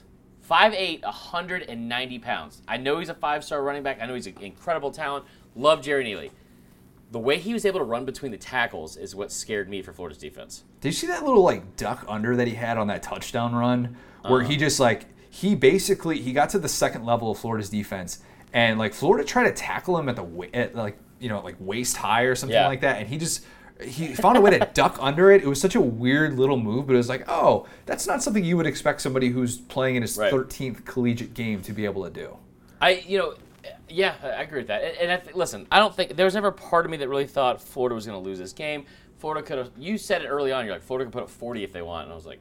Florida should have put. I said it like in the, the first end of the first quarter. Yeah, Florida should have put up 40 with ease in this game. There's no right. doubt. Um, what scares me for this this defense is this. And, and listen, Lane Kiffin, incredible coach. Did you see him get off the bus, by the way? Oh, that old Miss baseball jersey in the powder blue, man. That was Wow, fire. that was something. Fire. Uh, but but like you know, Lane Kiffin's going to come out, and, and and Lane Kiffin is like I said this beforehand. I think like on on the uh, Facebook Live, he has one intangible that that few other people have at his level, and that's his ego. And I mean that in a positive way in terms Yeah. of what he's going to be like. He, he is not going to go out there and get embarrassed. Um, eh, you know, from an offensive standpoint and try to get shut down. Ole Miss had the ball in the first half. They had, they- well, I think it was in the first half. Um, I know they had at least once in the first half, inside the 20 yard line, twice. It was in the first half, twice. And no points. They lost Yeah. by 16. The line was 14 and a half. That's you too know, close for them. They're like a three point shooter. You got to get them like to half court. Yeah. They're like Steph Curry, something like that. That's You, you can't do that. Point. That's a really good point. Um, but my concern for Florida is this: like I, the offense again looked incredible. Kyle Trask looked incredible. Kyle Pitts, Kyle Trask, Kyle Pitts. Everybody that doubted Kyle Pitts, and I got to call out Wes Bum, Bumbrick uh, real quick because he was. He's like he's. I don't know if he was drunk or what, and love you to death, Wes. But he made this comment in the Facebook group, and he's like, he's like, dude, you still you still hating on Trask finishing second in the conference? And I was like, yes, yes I am because KJ Costello has thrown for 295 yards in the first half. Yeah, KJ Costello is was like, KJ Costello is leading the SEC in passing. You're not gonna talk anybody off that team. No, you're not. You're not. No. So, um, but but it was it was like watching Kyle Trask. He looked as good as advertised, and we've said on this podcast repeatedly he was he was both of our, our top quarterback coming into the Yep. into the season in terms of a talent standpoint. Um, I I didn't think he looked like a first round draft pick, as some people have said, but yesterday made me think you know think about that a little bit more. Kyle Pitts is uh, you know, I heard all offseason how he's a first round pick. He's gonna be the first tight end taken on the draft. You you said the kid with all the Z's in Matchup his name nightmare. from Penn State, whatever. Um, that kid, I, I, I- I haven't seen that kid play as much as I've seen Kyle Pitts, and, I, and I'm I am definitely having some recency bias after yesterday. Kyle Pitts is the best tight end in the country. I think he's a top ten pick in the NFL draft. He is From a receiving an standpoint, no doubt. problem. From No doubt. yeah, I don't care about blocking. He's an absolute cool man. uh, sure, Bama's kickers are great from a flexibility standpoint, but not making actual field goals. So, um, so uh, Kyle Pitts was was awesome. Um, I'm looking at this this recap real quick, and uh, and this is not like a like. There's so many positives, and Grantham can get this whole thing right. And they, they got a lot of other teams. They got a lot of other teams that don't have Lane Kiffin as the as the play caller. Exactly. That's that's what I was There's trying to get to before. There's a yeah. There's a five next to Florida's name. I know what happened with Oklahoma yesterday. Ohio State isn't playing yet. All that kind of stuff. Is Florida a top five team in the country? I think so. Really? I think so. I, I, I think with what they return on offense, because the the two parts that, that we like Pitts and Trask are the headline, Yeah. obviously. Trevon Grimes looking that good, and then Kadarius Toney looked as good as I've ever seen him. That run that he had after the catch, where he was down. I mean, like Yeah. he looked down, but I think people underestimate how He's strong he is, especially in the lower half, and what he can Yeah. do when he's healthy. Like that's the thing that kind of takes them to the next level. And if their offensive line is better than it was last year, which it just has to be, and I think it was, Dameon Pierce, Yeah. Malik Davis finally healthy as well. Florida is a problem offensively. They're going to be yeah. really difficult to guard. I it, defensively, obviously, they need those improvements. But yeah, I mean, let's, compared, let's not they looked forget elite. They were they, they were also up big in this game. Yeah. Like, this was and, and they had turnovers and Emory Jones all that kind of stuff. So there's there's like listen, start to finish, start to finish with Kyle Trask, he could have had eight touchdowns. Yeah. You know what I mean? Like I think that's how good this offense is. And and and I'll go back to saying this like as soon as you brought up you think they're a, fi- a top five team, fine. I'm talked back into it. They're, they're a top five team. It's it, it'll be interesting to see the world's largest outdoor cocktail party, the, the Can't world's wait, man. largest indoor Can't wait. argument. It's Yep. just like those two fan bases all all season. But if you're like, just let me be clear when I say this: if you're a Georgia fan and you're talking, you're talking trash about Florida and their defense. And you're a, like it's the same thing as Florida fans talking Yeah. trash about Georgia's offense. We are about to see an incredible, incredible um, I, I- just think like the way this offense is and the for Florida and the way the defense is for Georgia, I think this is going to be a, a great, great rivalry this year uh, and, a, and a great game. Grantham's got to get some stuff worked out. Matt. Corral looked good. I tell you what, man, we talked about this as kind of a joke. John Rhys Plumlee only having one one pass attempt. John Rhys Plumlee only having four rush attempts. He was playing three different positions. Uh, He was playing three different positions in the But first series of the game. You gotta figure, like, listen, you, you, like, you have to figure out what your lane is. I know. And that's a perfect metaphor. Yep. Lane Kiffin, you're Yep. welcome, guys. But like, you have to figure out where your lane is, and I'm not even saying you have to, you have to like stay in it, but you gotta, you gotta at least stay in it sixty to seventy percent of the time. You gotta find this kid is too talented to not have a role in the offense, but you gotta find out what that role is. Can I say this? No, absolutely I'm- not. We gotta move on. I'm I'm officially I'm officially in love with Ole Miss.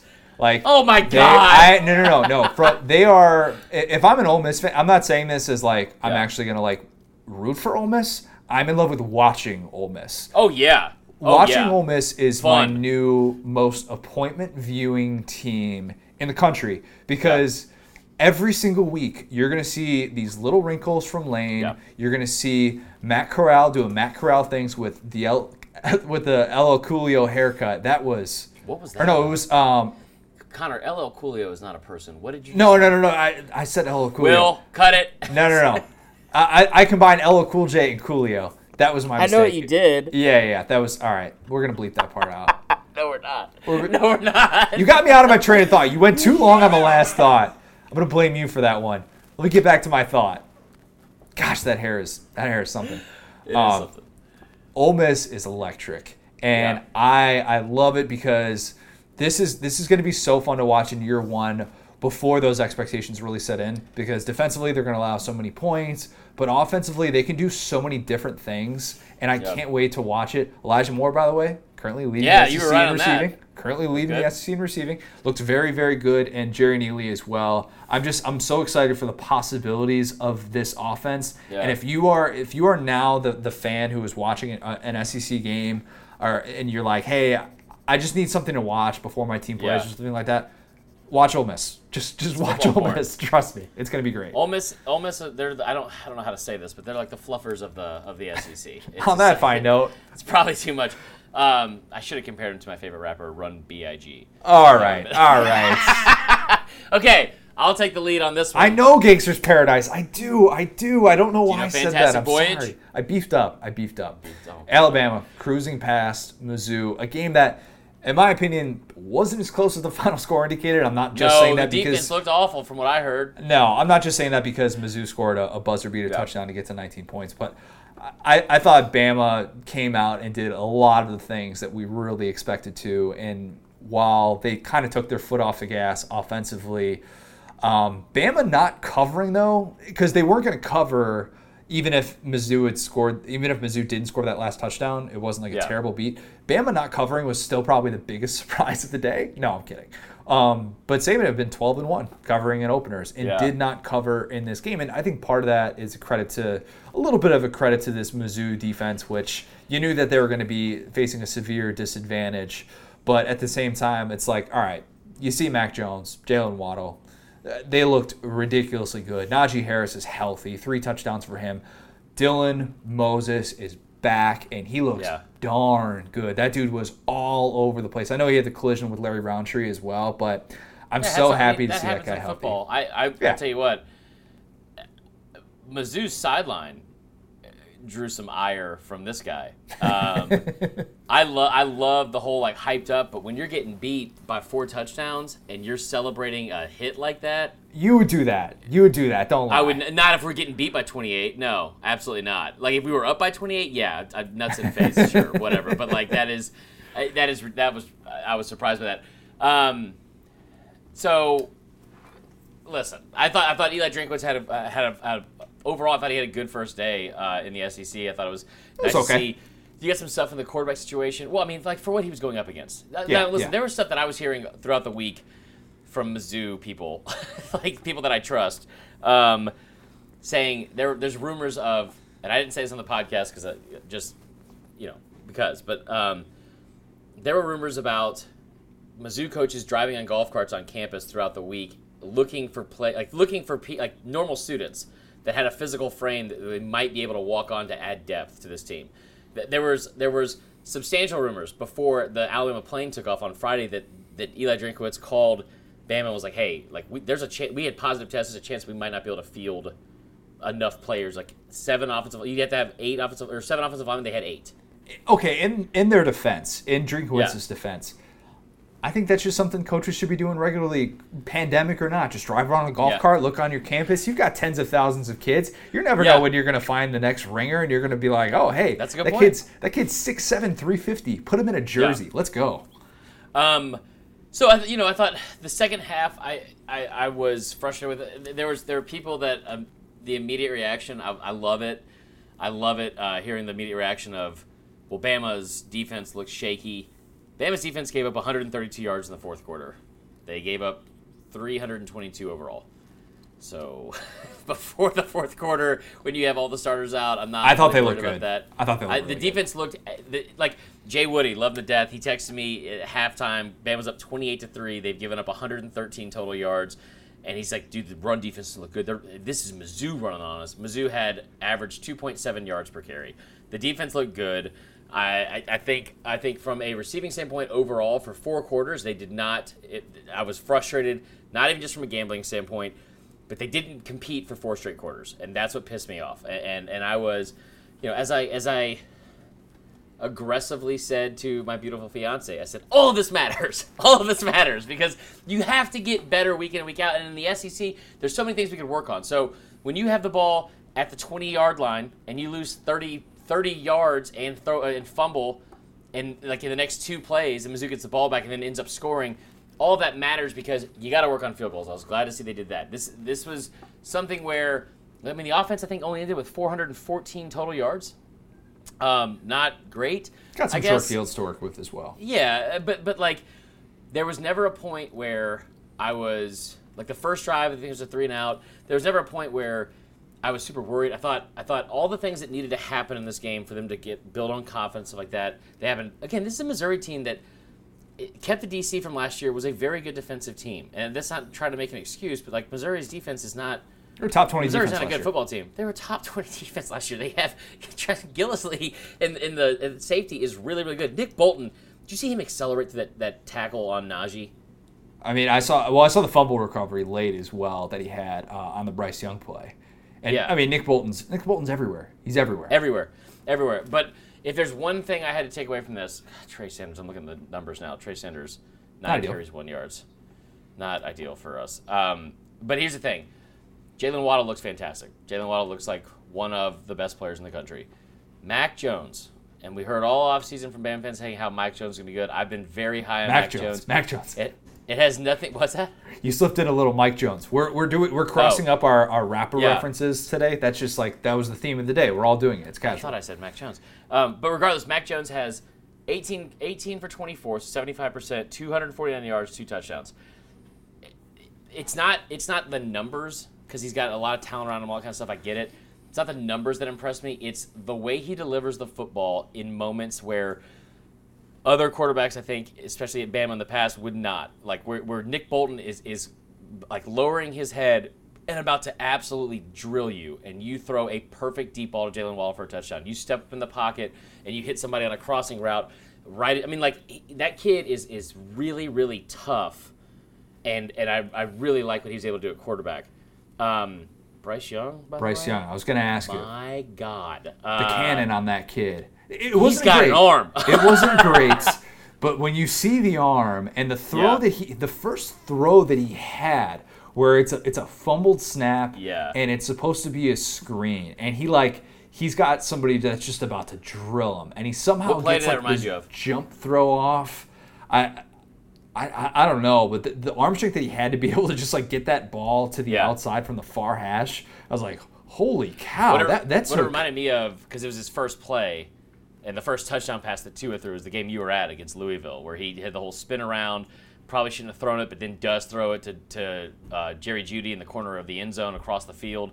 That's what it kind of reminded me of, of, of like him. Hmm. Interesting Like, parallel. Okay. the, the most the most impressive play I saw outside of I mean what Mac Jones the Mac Jones touchdown to Jalen Waddle where Jalen Waddle slipped on that unnecessary track that's on in the end zone at Mizzou I don't know what are we doing with that what is like what is Yeah, I that we just trying don't to get people to pull hamstrings what are we doing Yep. so or, or like bruised tailbones but at one point Bryce Young stepped up I think it was third and eight he stepped up in the pocket and and like he had at least one foot on the ground but he was moving forward like it was like on the run and threw an absolute effing rope to the receiver for a first down, and it looked like I'm not saying he's the same player, but like you've, you've, you've always seen like quarterbacks like you need to drop back, and you need to like unload off your front side or your back side or whatever like the, the mechanics of being a quarterback would be, right? Now you start to see all these like Aaron Rodgers, like uh, uh, Patrick Mahomes, where it's like you're you're not your feet aren't set. Yeah, you're in You just atypical have the arm strength Yeah. and the yeah, and, and you're able to still hit a pinpoint pass, uh, like moving with your body's like all twisted or whatever. That was that was that made me happy.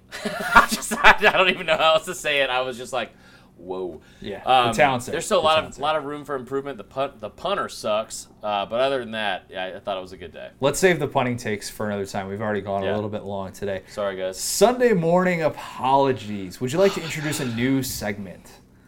So a lot of you guys know that Uncle slash cousin Chris, when I was in college, was not the greatest person in the world.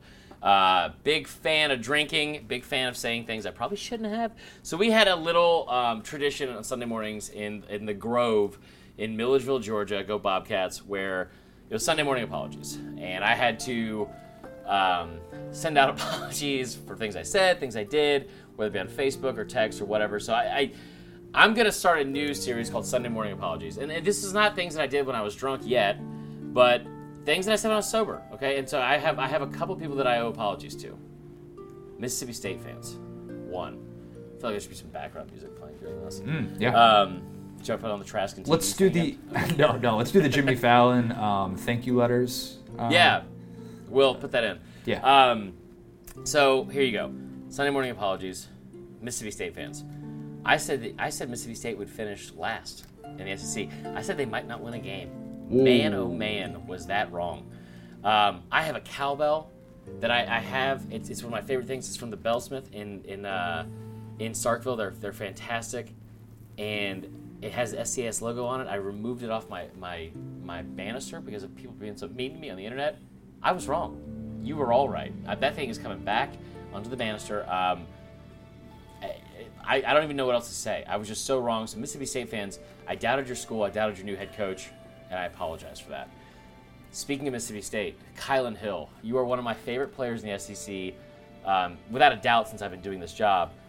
But you know, I, I thought that you would not have the same kind of impact in this offense as a running back. I thought Rakeem Boyd would have a better impact on his team than you. If you look at the stats, week one, guys, Rakeem Boyd, 50. Georgia whatever, defense fif- a little different. It is my apology, Connor. sorry, sorry. I apologize Pa- for that. uh, Arkansas or Rakeem Boyd has 15 touches, 29 yards, zero touchdowns. Kylan Hill, 15 touches as well, Connor, 192 yards, one touchdown.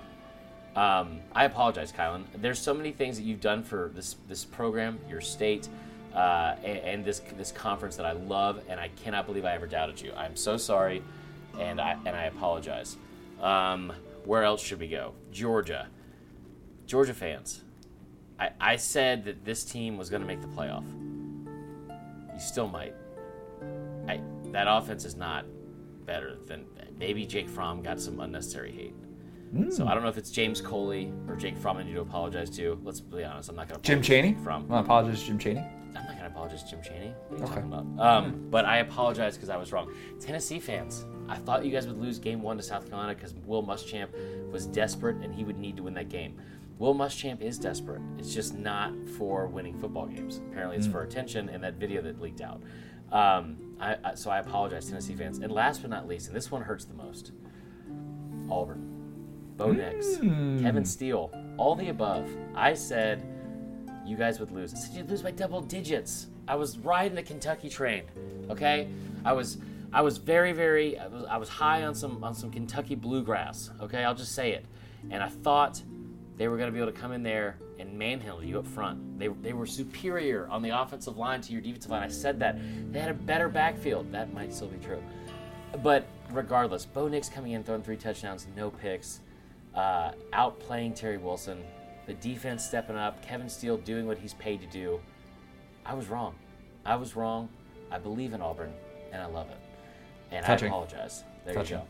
It's Admitting unavoidable you're wrong. apologies, Uncle Admitting you're wrong. It's a very hard, hard thing to do. I've got four week one overreactions. I want you to tell me which one won't be an overreaction in a couple weeks. How about that? Okay. Georgia's offense is going to be searching for a quarterback all year. I've also got the rest of them. Okay. L- LSU's defense is going to be much worse. Mississippi State and Florida are about to put up 2019 LSU numbers. And the last one, this was trending on Twitter. Shout out to Chris Phillips again. Fire Muschamp. That one I believe in the most. That is not an overreaction. Um, I think the the least overreaction, the biggest overreaction. So it's like hard. Mississippi State's deep, offense is, is gonna put up a lot of passing yards that could compare with 2019 LSU numbers. That that it won't be the same because it's not the same offense. Because it's volume as well. Yeah. Yeah, and think about what, what Clyde Edwards-Helaire was able to do, like running the ball. Um, I think LSU's defense is going to be much worse. Is, is Yep. the most rational reaction because it, Probably. again, we don't know what could have happened with Derek Stingley on the field, but like They needed four Derek Stingleys. Everything, everything that happened yesterday, like you think about the firsts that happened, right? And they happened to a defending national champion. Yeah. Yeah. Not ideal. So, yeah. Not ideal. Yesterday, Big 12 was fascinating. Big 12 decided that uh, maybe, maybe it could just throw its playoff bid away in September. Yeah. Uh, but then Texas came back. Oklahoma loses again to Kansas State. Go Second figure. straight year. Go figure. Oklahoma loses a, a random game in the regular season. I look forward to Oklahoma definitely making the playoff and then losing to an SEC team by like 30 points or something like that. Yeah. Texas, meanwhile, was left for dead. Left for dead. And then, what do you know? A touchdown, an onside kick, a Yeah. touchdown, an overtime touchdown. Joshua Moore looks looks like the real deal. Sam Shout out to that Ehlinger's fat pig on Twitter that texted me. I don't care how that sounds. That, that tweeted at me about how, hey, remember me? Remember me when they were down by 15, saying I was an idiot for picking Texas to make the playoff. I still might be an idiot for that pick, but they won the game. Like, uh, like just, dude, like wait five minutes till the game's over. Sam Ehlinger Heisman odds are just becoming a little bit more intriguing every Yeah. single what happened? Are they week. good now? I, I think they're. I thought they were actually kind of good at the start of the season. Yeah. I was kind of wondering about that. Okay, good. But Texas keeps the Big 12's playoff bid alive. No, I'm kidding. I think Oklahoma's still going to be alive for for a playoff bid, just based on a lot of which based on reputation and what they'll probably do after this and just Yeah. run the table. But I did see that that take all across Twitter. And it was great because the Big 12 once again reminded us that um, this year is just going to be weird. It's going to be weird, and we need to embrace that. So, we might not be the best people to have this, you know, after our week one debacle, but let's get some week two lines, shall we? Seven games. Sure. Because that's going to be the new norm this year, except during the bye weeks. Seven SEC games. Let's start off with South Carolina against Florida. I love a good Will Muschamp reunion. I love it. The line for this game, home debut for the Gators. I think Florida is favored by 17. Okay. Um, I think I, I was gonna say 17 and a half. Were you really? Yeah. Oh, all right. Let's let's just squat on that. So it'll be we'll say 28. There you go. Mizzou in Tennessee. Um, I struggle with this one a little bit because I kind of think Tennessee is at this place, and Mizzou actually might be at this place as well, where they're going to play to their competition a lot more than people think, and that's going to Yeah. make Vegas miserable because you're going to look up at their record and be like, they shouldn't be this close. But I don't think Tennessee, who was just a road favorite for the first time since 2016, that was a real stat from Brad Edwards, a real stat going into that South Carolina game. I don't think Vegas is going to give them a massive advantage. I think this is more like Tennessee favored by six and a half. I was gonna say 10 and a half to 12. 10 and a half to 12. Okay, that much. That much. All right. Ole Miss and Kentucky. Um, Kentucky, after the week that was, defensively, you see some good things, but I I don't know if they're going to be all aboard the lane train. I, I think that Yeah. Kentucky Kentucky might still be a favorite just because that Ole Miss defense looks so bad. But this will be this will be a very small spread. I, I think. I think this ends up being like Kentucky favored by two and a half. Uh, I would say four and a half, but I think it could be easily be six or seven. Like I, I would that much because the Ole Miss Yeah. defense. Yeah, yeah, Yeah. that's going to be a nightmare matchup. Arkansas, Mississippi State. I, I've already been getting cold takes exposed for this, which is not good because yeah. I, of course, predicted Arkansas would beat on that. Mississippi State. That's going to be a tough look. That's going to be a tough look. Um, Mississippi State's going to be favored. It's probably going to be favored by. I'm going to go 19. 14 and a half. 14 and a half with the hook. Yeah. Gotta have the hook in there. LSU Vandy. LSU bounce back week. Vandy defense actually looked pretty good with Derek Mason. LSU going to be a road favorite, Mm-hmm. but I'm gonna go a little bit lower than I thought. I'm gonna go with like 13. 21. 21, that high. Oh, Yeah. we're, we're way far apart. That's not a good sign. That's not a good sign. A&M, Alabama. Um, You said 13 LSU Vandy? Can I can I take that one back? Can I take that No, one back? you already Can I- said it. Can I put it up to 17? Absolutely not. I regret Bad. that instantly. I regret that so much. Sorry, LSU fans. A&M Alabama. Alabama's going to be favored at home. We know that. Um, I think you have to give Alabama more than a two-score advantage. I think I think you got to have them favored by 17. I was gonna say 18. Yeah. Okay. Yeah. Auburn, Georgia. Your favorite game ever. This is gonna be. Uh-huh. I know it's in October, but it's still happening. Let's just No, appreciate the fact that not. this game is happening. fall here in Atlanta last week, and it was like beautiful weather. And I just like if we're gonna have this stupid ass game, like play just if they're gonna play it in September, they need to play it in like Maine. So it's like hmm. there's foliage or whatever how you say that word. Foliage. Don't that hard. Foliage. Lobster I always rolls. mix it up. Allie told me that like a year and a half into our relationship. She was like, "Just so you know, you've been saying foliage wrong. It's foliage. I don't know." How to say No, it. you still can't say it. Yeah, I said I said two different ways that time. Foliage. Foliage. There's no I in the first syllable. No, no, no. Foliage. You got it. Foliage. Close enough. Go ahead. Moving on. right. I think Georgia will be favored at home, Yeah. but I, I said before the season I thought Georgia was going to be a double digit favorite. I am no longer saying that. We Yeah. can't, we, with all the questions we have about this offense, Georgia, five and a half point favorite. What? Seven and a half to nine. Um, it's still Georgia. It's at home. It's still, oh, this offense was Yeah, the offense is bad. Um, good. That defense, though. Uh, so, yeah, I would say I would say seven and a half to nine. That's Like, me. Auburn's let's get on defense against- might mean too much. I feel like we're not going to agree on this. Okay. So Hold on, real quick, real quick. What do you think the over under is going to be that game? low, real low. Yeah. Like, do you think it'll be over 40? That's that was the line I was gonna set it at. Yeah. Was, was forty. I uh, I don't I don't know about that. Just because you, you need to see it from the Georgia offense before you Yeah. can before you can really want to bet on those points. And the Auburn defense looked better than what I thought it was going to be. Like if you looked at that matchup after what we saw in week one, you'd say Auburn's defense should have an advantage over the Georgia offense. So that's why I think that line will not get out of control. Maybe it will if we hear some JT Daniels news. It might mean too much. You referenced this earlier. Kylan Hill. I love Kylan Hill. Been singing his praises since 20 since 2018, since the start of the Joe Moorhead era.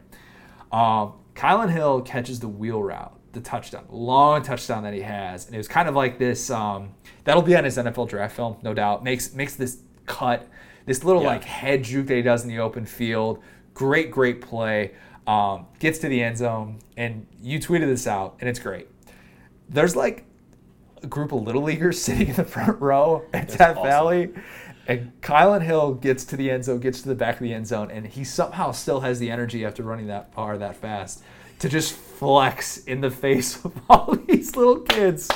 And it's the most like I don't think you can stop yourself from doing that. I, I don't even know if he processed the fact that like I'm a flex on these little kids, but he did it anyways. And you know what? I was I was gonna I- I'm not gonna hate on Kylan Hill. I want I put this in here because I just wanted to ask you, Marler, have you ever had a moment in which you're like, oh, maybe that was a little bit much for the moment, and I probably didn't need to do that much. Uh, when I just turned 21, it was like it was October, so it'd been a couple months. We got we went to a Thrashers game, and I was hammered. We started drinking on the way up there. You got night. It Opening, thrashed. opening. There it is. Opening night for NHL, and it was like me and all my friends. Like Tyler Tidwell was there. Uh, we drove down there, and, and we had it was it was October 8th. I remember the date because October 7th was the day before, and it was one of my our roommates' birthdays. And so we had a bunch of like leftover booze, and this was like peak douchebag Chris. And I remember like drinking all the way on the trip down there, getting to the stadium, kept drinking, and I was like sloppy drunk like before the game. And I remember looking at this kid, and he was wearing an Auburn sweatshirt, and Bama had lost to Auburn for six straight years, oh. and I was instantly like double take, like just beamed right towards him, and and I said, as I did, I said, "Hey kid." Nice shirt. Have fun being average for the rest of your life. And then I proceeded to have a bartending job for the next 10 years. But it was like, I said it, and I remember as I was doing it, my friend Hans grabbed me because he saw it. He, and he was sober. He, he processed the whole thing like, no, no, no, no, no. And grabbed me, tried to pull me back. And I was like, like shrugging him off. It's like George Brett coming out of the damn, like, what do you call it, dugout. And, uh, and made a, made a, a, a, I mean, a very regretful statement. And then Auburn beat Bama for like the seventh straight year. So that was like my lowest point, I think, as a fan. And I've had some low ones from back in the day before I became like a, a grown up. I will say this: one of my favorite stories of all time, and it's my favorite, one of my favorite memes of all time too, is the Michael Jordan "F them kids" meme. And do you know the origin of this? No. So, Michael Jordan was at like Chris Paul's um, like summer basketball camp, right? And so they they they were gonna play a game. He said they're gonna set up a bunch of shots for him, and if he missed three shots, they were gonna buy the whole basketball camp free Jordans, free Air Jordans. If he missed if he missed three shots, I've seen the video. Yeah, yeah. he made all of them. Yeah. Yeah. Um, and so that that's what like that's how the meme came with the Michael Jordan like in like the very serious like you know like hand on chin like like deep thought pose and he said f them kids. I listen. Kylan Hill. I posted this yesterday. I thought it was hilarious. I, I thought I thought it was awesome. Uh, Kylan Hill responded to the tweet and said all he all he gave was just an emphatic like "Let's go." It was one of the funniest things I've seen in, in The optics of it, though, like go watch the video who if you don't know cares? what It we're talking awesome. about. Like, like, yeah, it was, like, it was great. I, it would have been better. Like, so there was a picture that went viral that that little LSU girl with giving the middle finger. If it was her, it would have been so warranted. But instead, it was, you know, a bunch of six year olds dressed in Sperry's named Tanner and kids that have like higher higher disposable income than me somehow, and just like Forrest Gump waving at them. My, my issue, listen, like I shouldn't have told that kid have fun being average the rest of his life. That kid's probably more successful than I am. Whatever.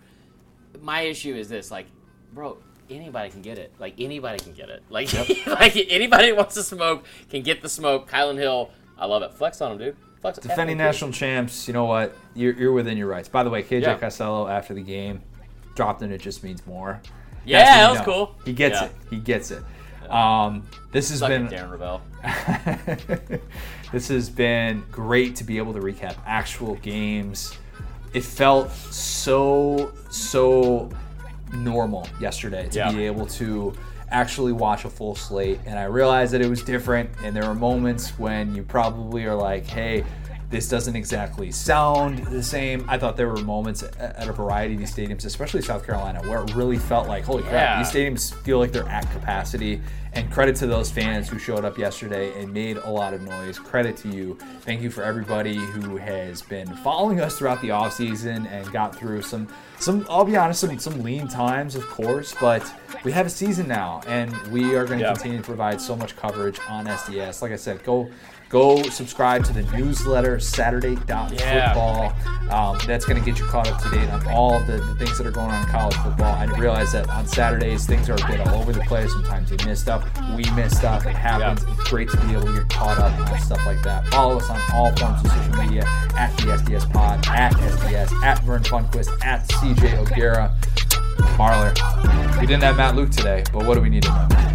It might.